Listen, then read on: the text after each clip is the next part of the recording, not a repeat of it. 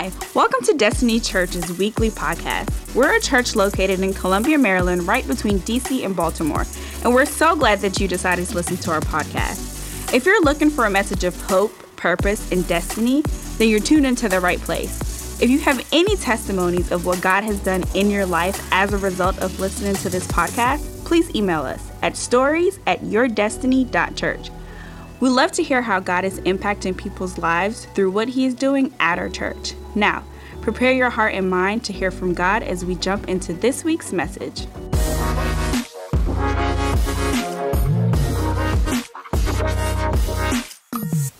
Here we go Genesis 37, verse 1, and it says this Now Jacob dwelt in the land. Can you read that next phrase with me? Where his father was a stranger. Remember that? That's going to come back in the message. In the land of Canaan. This is the history of Jacob. Joseph, being 17 years old, was feeding the flocks with his brothers, and the lad was with the sons of Bilhah and Zilpah, his father's wives. Y'all, those are some wives. Bilhah and Zilpah. his father's wives, and Joseph brought a bad report of them to his snitch. Now, Israel loved Joseph more than all of his children because he was the son of his old age. He was his baby boy. Also, he made him a tunic of many colors. But when his brothers saw that their father loved him more than all of his brothers, they hated him and could not speak peaceably. They had nothing nice to say to the boy. Now Joseph had a dream and he told it to his brothers, and they hated him even more. He said to them, Please hear this dream which I have dreamed. There we were, binding sheaves, binding grain, wheat in the field. Then behold, my sheaf arose and also stood upright. And indeed, your sheaves stood all around and bowed down to my sheaf. And his brother said to him, Shall you indeed reign over us, or shall you indeed have dominion over us? So they hated him even more for his dreams and for his words. How many people in here you have younger siblings? Maybe you're the oldest or the second, or you have siblings or cousins. Can you imagine a family member saying, God told me that you're gonna worship me one day? I wouldn't kill him but I'd beat them down. I'll tell you that right now. Let's pray. Father God, we're just grateful. God, we're thankful. We declare glory and praise, power and strength. Worthy are you, God. God, who laid down your life so that we can experience life. God, we pray that you'd speak to us in this moment. Take us one step closer to the perfect plan, the destiny that you have for us. In the mighty name of Jesus, we pray. Amen and amen. hey, before you sit down, can you high five two people? Tell somebody, stop dreaming. Come on, tell somebody, stop dreaming, stop dreaming. Stop dreaming, yeah. You dream too much. You're dreaming too much. We're in week four. Somebody say week four. I feel like, bro, man, it's like week four. We in, we're in week four of a series that we started calling Picture this. And the whole idea or the mindset behind this series is you have to have a picture behind what you're believing God to do in your life. Life doesn't go in the direction of what you wish would happen. Life doesn't go in the direction of what you hope will happen. Life goes in the direction of your faith. And you can't have faith without having some type of image or picture of what you're believing God to do. The Bible says, as a person thinks in their mind, the direction that they have in their mind is what's going to come to pass in their life. Last week, I was preaching a message to a very small, particular group of people, which was everybody in the room. and that what message was this whole idea that your dreams are too small. God told Abram, come out of your tent because the environment that you're in is limiting your expectation. You need to come to the expanse of what God desires to do in your life. I just feel obligated to go camping after last week's message. I was like, I bashed camping so much, I should go camping. Now I'm not gonna go camping, but at least I feel like I should. But last week was your dreams are too small. And, and I'd like to preach another message today to a small minority of people. It's literally just everybody in the room. And uh, that is that your dreams, your dreams are too big. All of us in this room, we have a dream for our life, and, and it's just too big. You, you remember growing up in school when, when your teacher told you, you can be anything you put your mind to. If you put your mind to it, you can achieve it. Or maybe a parent told you, or, or a mentor say, Man, there's nothing you can't do. Well, hi, I'm your friendly pastor. I'm your friend, and I've come to tell you, you've been lied to. You can't do anything that you put your mind to. Prove it. I'll prove it to you. If you, like me, are five foot 11 and a quarter, I don't care how hard you work, how hard you work out, you will never be an NBA center. You can try as hard as you can, you can practice, you go to college, you can even maybe make the NBA, but you're not gonna be a center.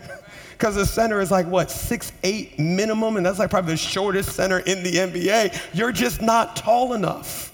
I'll give you another one. If you weigh 175, 185 pounds, dripping wet, all the clothes in your closet on, and that's all you got, you will never be an NFL lineman.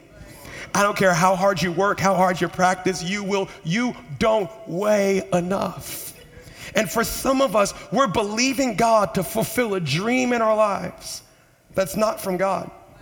And He's never said He was going to do that. There's nothing more cruel than expecting out of someone something that God never placed inside of them. And it breaks my heart when I see people that are hell bent on my life is gonna look like this, and I'm gonna accomplish this, and this is my dream, and, and this is what I'm gonna do. And that's what you wanna do, but that's not what God has for you. You, you have this dream, and like we talked about in the first week, you have a dream, but you've missed the step where you submit that dream to be corrected by God. Pastor, we are three minutes into this message. And I have never been more discouraged in my. In the whole point of coming to church to be encouraged. This guy is not really good at his job. Okay, here we go. I'm gonna encourage you. Can I encourage you for a second? That dream that you have that's not God, drop it. Because the one that He has for you is so much better than you could ever imagine. It, it, it, it, doesn't register to me why people insist on holding on to things that are not God as if God was going to take something from you and give you something worse. Do you really think the God that died on the cross for you would take your good dream and replace it with an average dream? If he's taking something from you, it is only because what he has for you is better than you could have imagined. For some of us, we need to dump our dream altogether because it's not God. For others of us, we have a dream and it is from God. It's just not for right now.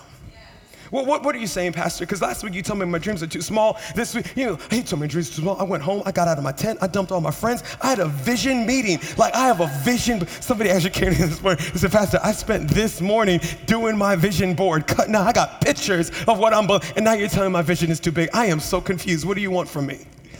I'm not necessarily saying your vision is too big. What I'm trying to do is help you to be sober yeah. about the vision that you have.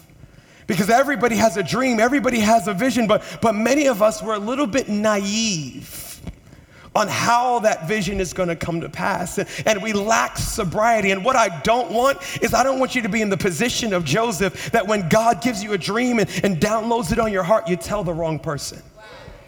You stand up in front of your brother like, hey, look, you should be happy that you know me.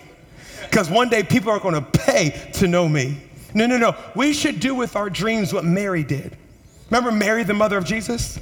The Bible says that different people, that, that, that, that, that priests, that, that even the shepherds came and they said, That son that you have, he is royalty. He's the King of kings. He's the Lord of lords. And here's what the Bible says Mary didn't tell anybody. It says that she harbored those words in her heart.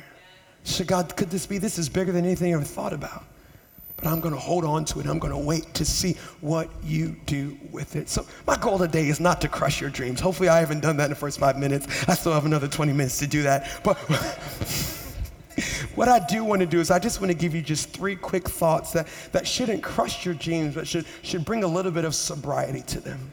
The, the first thing is this if you could write this down every dream takes time. You got to understand that dream that you have, that thing that you're believing God to do in your life, it will come to pass just not tomorrow. Like, like, like, like dreams don't just happen just like that. Like when you think about it, a dream from God, or, or here we call it the destiny, the, the destiny that God has for me. He has some great future, He has some great plan for my life. When I think about destiny, I think about the word destination. Destination speaks about something in the distance. If it was right here, it wouldn't be a destination, it would be my location. The simple fact that it's called a destination means that there's a trip, there's a journey, there's some time, it's in the distance. My, my, my sister-in-law is pregnant. My, my brother and sister are, are having a baby. I'm gonna be an uncle in March, y'all. I'm an uncle times two. I have two kids. I love my kids and, and they're great. I also really love being an uncle because you can play with them, you can toss them up, you can give them candy and give them back. and if you, you, you, have children recently with all the technology or a family member, you know they have this little app that tracks the growth of the baby. It's, it's over 40 weeks, and, and it's like, you know, your, your baby is the size of a plum. You have a little plum, you have a little plum baby, and, and, and it grows from a plum to an apple, and, and from an apple to an avocado, and just random fruit. Little avocado head, little baby. it goes from avocado to a cantaloupe, and you're just, we got a cantaloupe now, guys, it's going well. We got a cantaloupe. And, and, and everybody's excited because, but, but that mother, she is, we use the word expecting. This is the remedial class. I'm sorry. we say she's expecting. Why? Because she's pregnant. Now, somebody who's expecting, do you call them every day and say, Has the baby come yet?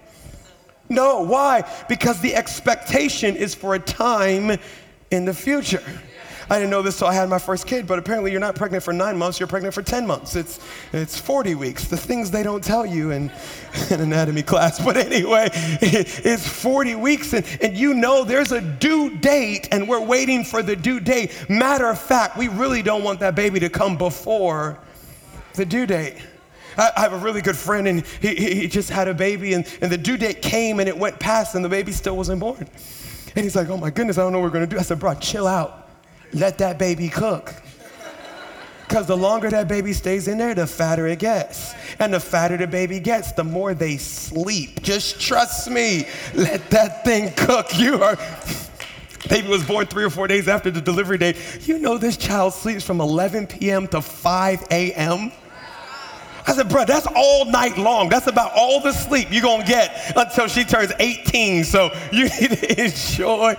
There's not a rushing it. Matter of fact, there's a fear of rushing it because we want that baby to reach full maturity before its birth. Listen to me, that dream that you have, God has impregnated your faith with possibility. It is for an, impo- an appointed time, the Bible says, but you don't want to rush it. The problem is when we get so fixated on the finish line, we get so locked in on the dream that God has for us, we're unable to enjoy the season that we're in right now. The Bible says hope deferred makes the heart sick. And there's so many people that are despising the season that they're in right now because you're obsessed about a dream in the future. People, some of you in, in this room, in, in this church, you, you, you're single and you have a dream of being married. You, you, can't wait to be married. It's just like, man, I just, I just know what my marriage is going to look like. I actually read somebody, this lady who bought her wedding dress before her boyfriend even proposed. She's like, I just got a word from God. He was about to propose, so I went and bought my wedding dress. Now, it sounds crazy, except he proposed three days later, so I guess she actually did hear from God. but sometimes we could be so consumed. Oh, my goodness, this one I'm going to wear my wedding, the flowers, this is going to be in my wedding party, and all this other kind of stuff. Listen, I was married. And my wife's not here, so I can tell you for real, for, like I'm joking. Marriage is amazing most of the time. but so is being single. Like sometimes you could be so consumed about what's next that you don't understand how good you have it right now. Can I get somebody who's single in this room to say amen? Hear me, singles. When you have your budget meeting every month, you don't gotta talk to nobody. You sitting there over your paycheck, talking about how much you wanna spend on food this month. You know what? All of it.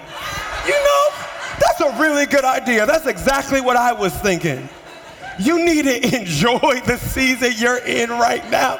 You wake up, you're like, you know what? I'm not cooking today. I want to go out to eat. Where do you want to go out to eat? I don't know. Where do you want to go out to eat? Let's decide together. You don't have to run any of your decisions by anyone. You're at the mall. You see something you like. Guess what? You don't call nobody. Uh, hey, babe, how you doing? How the kids? Things are good. Yeah, so, you know, I was at the mall getting you something, and I just, none of that. Do whatever you enjoy the season that you're in right now.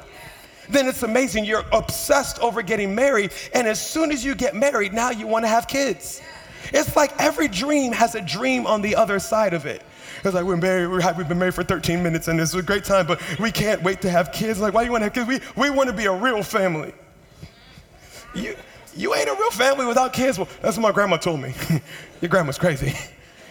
Look, kids are amazing most of the time. Kids are great, but you know what's also great? Being married with no kids. You know what marriage with no kids look like? You get dressed, they get dressed, and y'all leave. There ain't no baby bag, there's no diapers, there's no change of clothes, there's no, oh, we can't go out to lunch because it's their nap time, and if they don't get their nap, they turn into a little demon, so we gotta stay in this house on house arrest because we got, you just do what you want. There's no being out to dinner saying, nigga, hurry up and bring this dessert because the babysitter's only here till nine, and we got, there ain't no babysitter, stay as long as you want. You don't have kids, watch this, you don't even gotta go home. You stay out all night long if you get you a hotel. Enjoy. Enjoy the season that you're in. You're obsessed over that promotion. I can't wait to move up in this company to have more respect. It's coming. But until then, just enjoy leaving at 5 p.m. no matter what's going on. I see you on Monday. Whole world burned to a ground, but it's not your problem. So walk up. We have to learn to enjoy the season that we're in. Matthew chapter 6, verse 11 says this Give us this day our daily bread. Another one says this in Matthew 6 34. It says, Therefore, do not worry about tomorrow, for tomorrow will worry about its own things. Sufficient for the day is its own trouble.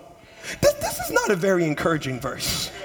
I thought if I wrote this verse, I would have said, hey, don't worry about tomorrow because God has it under control. That's not what the verse said. The verse says, don't worry about tomorrow because you got some worries today that you need. You need a worry, but you need to worry about the worries today. Here's what it's saying if you're so consumed in tomorrow, you'll forfeit today. We can be so locked in on what's next that we're not maximizing what is. I think, and, and uh, I wasn't going to put it, Kobe Bryant was actually an illustration in today's message. I, I, I, was actually, it was random. Even before I even heard the news all morning, I was just thinking through this. I saw an interview, and anybody who knows Kobe, his work ethic was unbelievable. And he said something in an interview that blew my mind. He said, I don't think about championships, it's not my goal. He said, My goal is to dominate practice today. And he said, if I dominate practice today, then I want to dominate practice tomorrow. And the next day, and then the game, and then, pra-. and he said, if I just dominate every single day, championships are inevitable. They will happen. I want to focus on maximizing where I am today. You can be so consumed in what God has for your tomorrow that you're forfeiting what He's placed inside of you today. There's something about this passage stuck out to me in Genesis chapter 37, verse 1. It says this Now Jacob dwelt in the land where his father was a stranger, in the land of Canaan. This tells us that Jacob's family, they weren't known they were nobodies. They, they didn't have any influence. They didn't have any status. They, they were outcasts. God called Abram, his great grandfather, out of a country, and he says, I'm going to take you to a land that I'll show you when you get there. And Abraham lived there, and Isaac lived there, and Jacob lived there. And they were nobodies. They were just that really big family on the corner. Not only were their family nobodies, but Joseph was the youngest at the time. Benjamin was born later, but Joseph was, was the most insignificant in an insignificant family. No wonder his dream was to be important. No wonder his dream was of people worshiping and bowing him. Here's one of the things that I've discovered the Bible says we prophesy in part. Any, even dreams from God are diluted with our humanity. And Joseph was like, Man, I want to be known. I want to be significant. I want people to bow and worship me. Here's what I've discovered when my dream is motivated by a demon that I'm running from, it will steal my ability to enjoy the season that God has placed me in. You may not realize this, but a lot of us have made inner vows without even realizing it that are driving us past the place of peace and joy. Maybe you grew up and saw parents work their hands to the bone to provide for the children. At the end of their lives, they had nothing to show for it. And without even realizing it, you, you, you, made a vow I'm not gonna be broke. I'm, I'm, I'm gonna have something to show with my life. I'm gonna have something that I can produce at the end of my life. And without even realizing, it's pushing you and it's driving you to a place that's unhealthy. Some of you saw a parent or a loved one constantly give of themselves to so many people to the point where it cost them their own health. And you looked at that and you said, That's not gonna be me. I'm not gonna let everybody suck the life out of me and use me and then cast me aside. I'm gonna look out for me. And without even realizing it, trying not to be what you've seen drives you to a place where all you can see is the future and you can't just sit back and enjoy the season that God has you in right now. Every dream takes time. The second thing is just write this down. Every dream has opposition. Every dream that is worth, I'll say it this way, that's worth going after comes with struggles, comes with battles, comes with setbacks. Why do you say that's worth coming after? Here's why because every dream from God is about expanding his kingdom. And Satan's goal is to stop God's kingdom from expanding. So Satan always opposes whatever God is doing here on earth. So when I'm going after something and I experience no opposition, I get nervous. I heard one preacher said, if you're walking in one direction and you don't feel any resistance, it may be because you're walking in the same direction as Satan. because you should be running into him at some point. Here's the thing if your dream is from God, opposition is normal. But if you're naive about that dream, if you just take it for granted, you just think you're gonna build some real estate empire without any issues. You, you, you just think that you're gonna transform your family's story or build a great ministry, or you just think it's gonna be that easy. I was counseling this couple that were ready to get married, and they said, Pastor, we want to write our own vows. I said, Oh, that's cute. That's awesome, romantic and all. Goes, Why do you want to write your own vows? They said, Well, well, we don't like the traditional vows. I said, Oh, what about the, the traditional vows don't you like? They said, Well, there's this part in the middle of the vows where, where it says, um, for, for better or for worse. I like that better part, but I'm not speaking worse over, over my, my marriage. And, and then there's this other part where it says for richer. I believe that. That's why I'm getting married, because she's loaded. God is going to bless us uh, for richer, but, but not for poor. I'm not, I'm not receiving that. I serve Jehovah Jireh, my provider. There ain't gonna be no poor in our marriage. And then it says there's a place where it says for sickness and in health. No, no, no, I don't want any part of that because, because see, I serve Jehovah Rapha, my healer. He has commanded his angels to encamp around me. Ain't no sickness. Do you understand how hard it is to be a pastor? You got to listen to people and you're not allowed to laugh out loud at them. Mm, mm-hmm. Inside, you're like, ah! I don't know who wrote those traditional vows, but I do know why they wrote them because they want to make sure as you're standing in front of the person that you're pledging your life to, in front of family and friends, in front of the pastor, and by the way, God's there too, y'all. They want to make sure that you understand what you're getting into. You're not getting into a journey of skipping through the tulips for the rest of your life. The Bible says that it rains on the just and the unjust alike. And I feel one of the reasons why people are abandoning marriages so often is because they forget the fact that struggling is normal. You hit opposition in a marriage, you hit some contention, you hit a struggle season, and then you start saying dumb stuff. Like, you're not the person I fell in love with. Well, neither are you. It's called growing up, it's called changing. It's a good thing.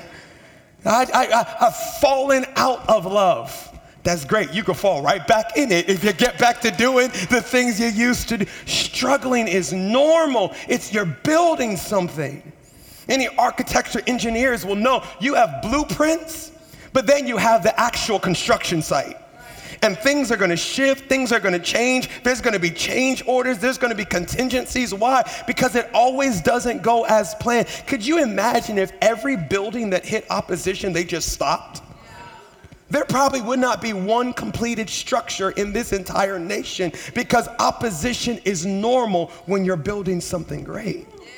But if you're naive and you don't realize that, the first time you hit a bump in the road, you're gonna begin to think, oh, maybe this wasn't God. Maybe I made this up. Maybe I was just being too big for my britches, and you're gonna abandon it when you're not doing anything wrong except living something called life. Look at your neighbor, say, it's normal. In Psalm 105, verse 17, it says this He sent a man before them. That man's name was Joseph who was sold as a slave. They hurt his feet with fetters. He was laid in iron until the time that his word came to pass. The word of the Lord tested him. It didn't say that the Lord tested him, it said that the word of the Lord tested him. Can I tell you what that test is? The test is can you hold on to the promise that God has given you when everything around you looks the exact opposite? Are you going to give in on that word of his promise in your life the second things turn in the wrong direction? Or are you going to be one of those people that said, God said it, I believe it, and that settles it? Remember Big Mouth Joseph? Y'all, y'all going to bow and worship me? Well, his brothers didn't go to Destiny Church because they got together. They said, Oh, we ain't going to put up with this punk. Let's kill him. Judah, he was on the dream team though, and he said, No, no, no, we're not, we're not murderers. We can't kill him. Let's sell him into slavery. Oh, that's so much better. You're so godly. Thank you. So they take him, they sell him into slavery, they take him, and he's sold in Egypt as a slave. He ends up in Potiphar's house. After a few months in Potiphar's house, and they see the blessing and the excellence that he works with, he gets promoted to the lead slave. Here's what that tells me that when God has blessed me, no one can curse me. You're a slave. Yeah, but I'm the top slave, so don't mess with me. Here he is in Potiphar's house. He's bossing all of the other slaves around. The only problem is Potiphar married one of them desperate housewives. So Potiphar goes on a business trip, and that cougar was like, ah. She said, Joseph, you got to come and you got to rub my back. And Joseph said, No, no, no, no, no. Listen, watch this. You ready? He said, I can't sin before God.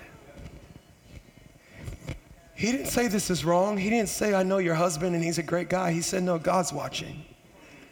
Until the time that your dream comes to pass, you're gonna have to pass some test.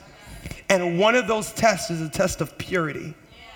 And it's not just sexual purity, it's emotional and spiritual purity. Am I gonna live my life set apart unto what God thinks, regardless of what anybody else thinks? So she said, Oh, that's how you feel fine. And she made up a lie that he tried to assault her. And remember, he's a Hebrew slave, so nobody's going to listen to him. Next thing you know, he gets thrown into prison. Here he is in prison, and you know the story because he's blessed. So after a few months, he becomes the lead prisoner. Dude, your life stinks. You're in prison. Yeah, but I'm the boss prisoner. What you, what you know about this? I'll come back to this story, but can I fast forward? Fast forward, Joseph's 11 brothers, they come and they move into Egypt. They're, they're reconciled. 400 years goes by, and those 12 brothers become 3 million Israelites. The nation of Israel that we know today came out of those 12 brothers. After 400 years, they cried out to God and he sent Moses, and Moses performed 10 plagues that caused Egypt to release them. They went across the Red Sea, but before they left, God instructed them ask your Egyptian neighbors that they would give you all their gold and all their silver and all their possessions. When Israel left Egypt, they ransacked the most powerful nation in the world without lifting one sword. Now, just think about this. If Joseph and his 12 brothers went to invade Egypt, how long would the battle have been? Like three minutes. The army wouldn't have been called, the king's soldiers would have taken care of that. But because of what looked like a setback in Joseph's life, it actually was a set up. God was working something that was so much bigger than Joseph could have ever imagined. Joseph just wanted it to be worship. God says, I'm trying to make a nation out of you.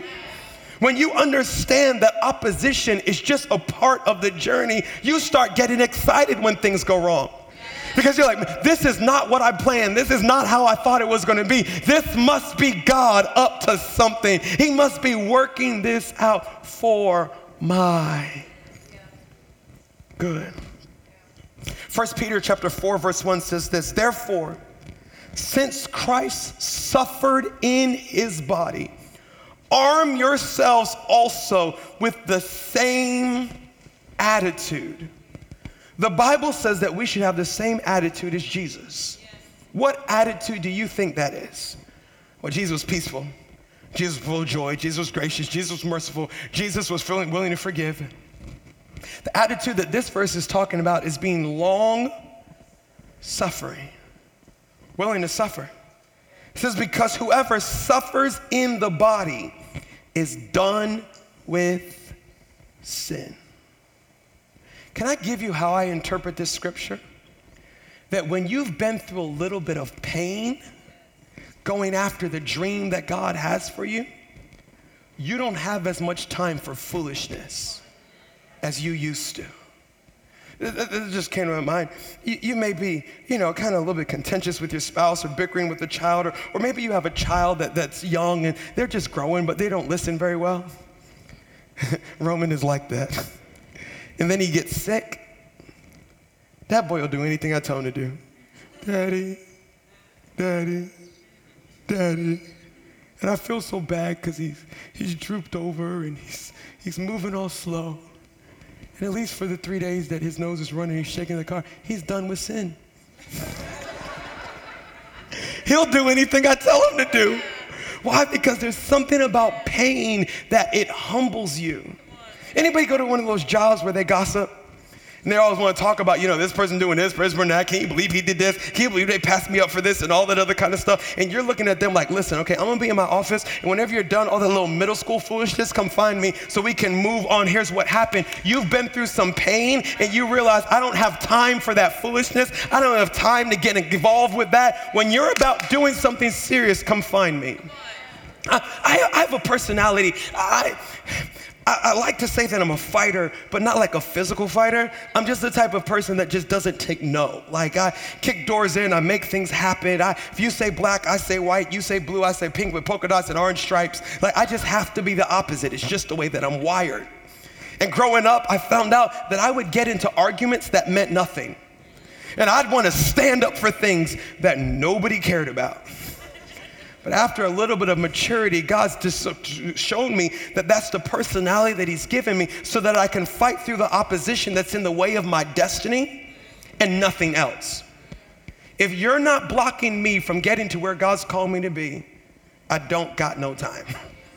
Pastor, you know, they talking about you. They said this, they said that, they just said this. I said, do they have the power to block me from what God has for me? No, no, I don't think so. Okay, so who cares?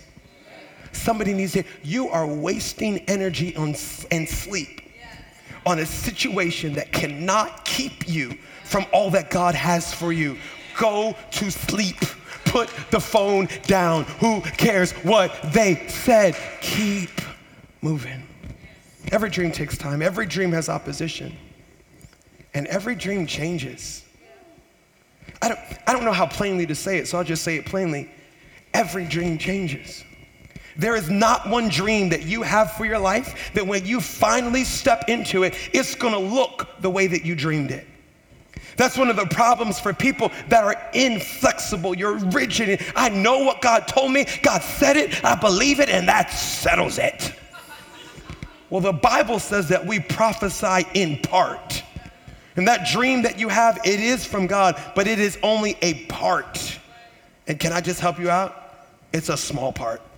God, God told me he's gonna raise up a business in Atlanta and I'm not leaving. I don't care what comes up. God says he's gonna do it in Atlanta and I'm not leaving. Could it be that when it's all said and done, you have a headquarters in Atlanta and then another regional direction in DC and then one in LA and one in Wichita, Kansas, and you were so hell bent on staying in Atlanta not realizing that God is trying to make you national? I'm gonna have fun. Relationship series in a while, but I'm just having fun right now. There's some people that you're single and you're believing God for your spouse. And he said, I already sent them.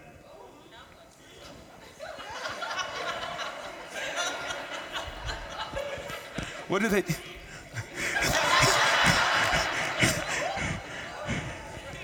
You've known him for six months. Who, him? Who, her? Oh, no, no, no, no, no. They don't, they don't fit into the picture that God has given me. That, that's, that's not what I'm looking for. How do you know what you're looking for? You'd have found him by now if you knew. Say, bring it back, bring it back, bring it back. That's, that's two weeks from now. Calm down, calm down, calm down. All right, let's read the Bible. Hey, let's get back, let's get back on track. Genesis 42 5, it says this. And the sons of Israel, which were Joseph's brothers, went to buy grain. Somebody say grain. Among those who journeyed, for the famine was in the land of Canaan. Now Joseph was governor. Y'all, Joseph made it. He finally got to the place where he was second in command in all of Egypt. He was governor over the land, and it was he who sold to all the people of the land. He was in charge of all of Egypt's grain. And Joseph's brothers came and bowed down before, oh my gosh, this is a dream. This is a dream coming to pass. They bowed before him. They, put their faces to the earth. I love when my brothers read this. I make them read it all the time. It says, Where do you come from? And they said, From the land of Canaan, and we've come to buy food. Back to the story Joseph's in prison, right? Pharaoh has a dream, and nobody in the entire land can interpret Pharaoh's dream. But word got out that Joseph was able to interpret dreams. So they bring Joseph out of prison, they clean him up, and they said, This is your moment. You're standing in front of the king. The king said, I have a dream, and nobody in this land is able to interpret it. If you interpret this, I'm gonna make you the second in command in the entire nation. Hear me, this is a prophetic word. God is getting ready to bring you before the king of your industry. Your moment of opportunity is getting ready to come. And Joseph is standing before the king, and the king said, I heard that you interpret dreams. Can you interpret my dream? And Joseph says, No, sir, I cannot. The cupbearer who endorsed him was like, Mm-mm. Mm-mm. I told him you can't. If you don't, he ain't just gonna kill you. Interpret that man's dream. Hold on a second. Interpret his dream. Joseph said, I can't. But I know the God who can. And I can inquire. You understand how pain brings humility? 17 year old Joseph, hey, I got a dream. All y'all gonna worship me. 13 years later, with a little bit of maturity, I heard you can interpret dreams. No, I can't. But I can do all things through Christ who strengthens me. Pharaoh said, Here's my dream. I saw five fat cattle followed by five, uh, seven skinny cattle, and the seven skinny cattle ate the seven fat cattle, but they were still skinny. What does that mean? Joseph said, Oh, that's easy. The seven fat cattle represents seven years of prosperity. This land is going to explode with harvest but it's going to be followed by seven years of famine. And if you would not eat all this is an investment message, by the way. If you would save some of the produce and the prosperity, when you hit the season of famine, you're going to have enough for you and you're going to be able to feed every other nation. Pharaoh said, That's really great. You're in charge of the whole country. Joseph said, ah, Do I get a coat? Okay, okay, never mind, never mind.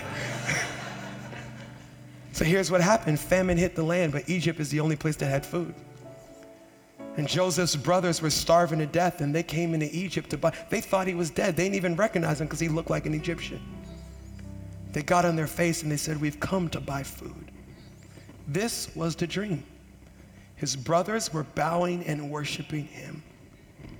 Here's the problem Joseph got the dream wrong. You see, Joseph saw all their sheaves bowing to his and said, You guys are going to worship me he missed the fact that all the sheaves were grain. And the dream was not about his brothers worshiping him. The dream was about God putting him in a position where his family wouldn't starve to death because he was the only grain that was still standing upright and he was going to be able to feed his entire family. Joseph, it was never about you being powerful, it was always about you saving your family. That's why dreams change, because when we first get them, we approach them with immaturity. And we make it all about me. I can't wait to get married, and I can't wait to have kids, and I can't wait to have money, and I can't wait. And I, you know why God wants you to have a lot of money? Not so that you can live in whatever house you want, drive whatever you want, wear whatever you want. That's good, but that's just a byproduct. He wants you to have more than enough so that your children, so that your children's children's children never have to worry about money again, that they can run in the purpose and the plan and the destiny that God has for them, so that you can start that charter school that God's placed on your life, that you can have a kingdom. It was never about you. You being blessed is a byproduct. And hear me, you're gonna be blessed. But that wasn't God's main goal. God's main goal wasn't to get to you, God's main goal was to get through you. He says, until you realize that this dream is bigger than you, I gotta make sure that it stays ahead of you. Let's pray. Father God, we're grateful. God, we're thankful. God, that with all that's going on in this world, all these talented and gifted people, God, you see us.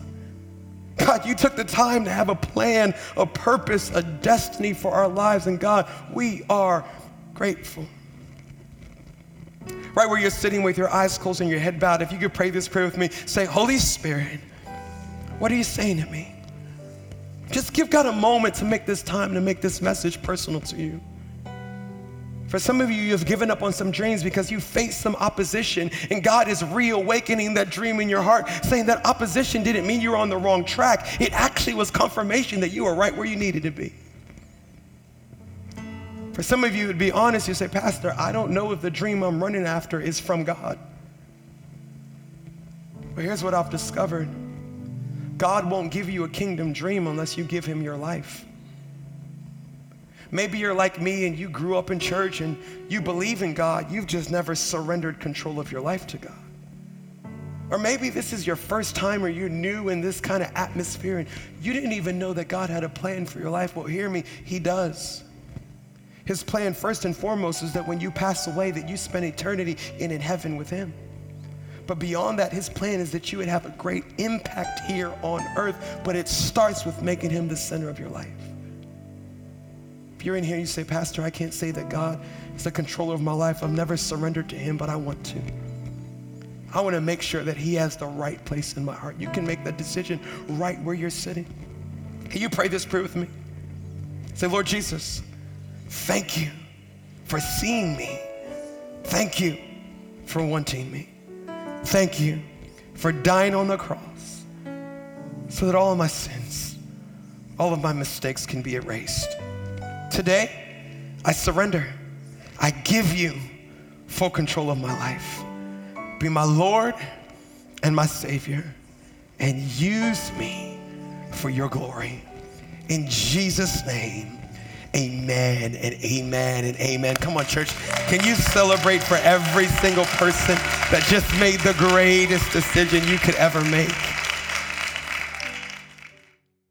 Thanks again for tuning into this week's message. If you want to learn more about our church, check us out at www.yourdestiny.church. Meet our leadership team, find a way to connect with our church, and partner with us through giving. You can also connect with us on social media by visiting our Facebook, Twitter, and Instagram pages.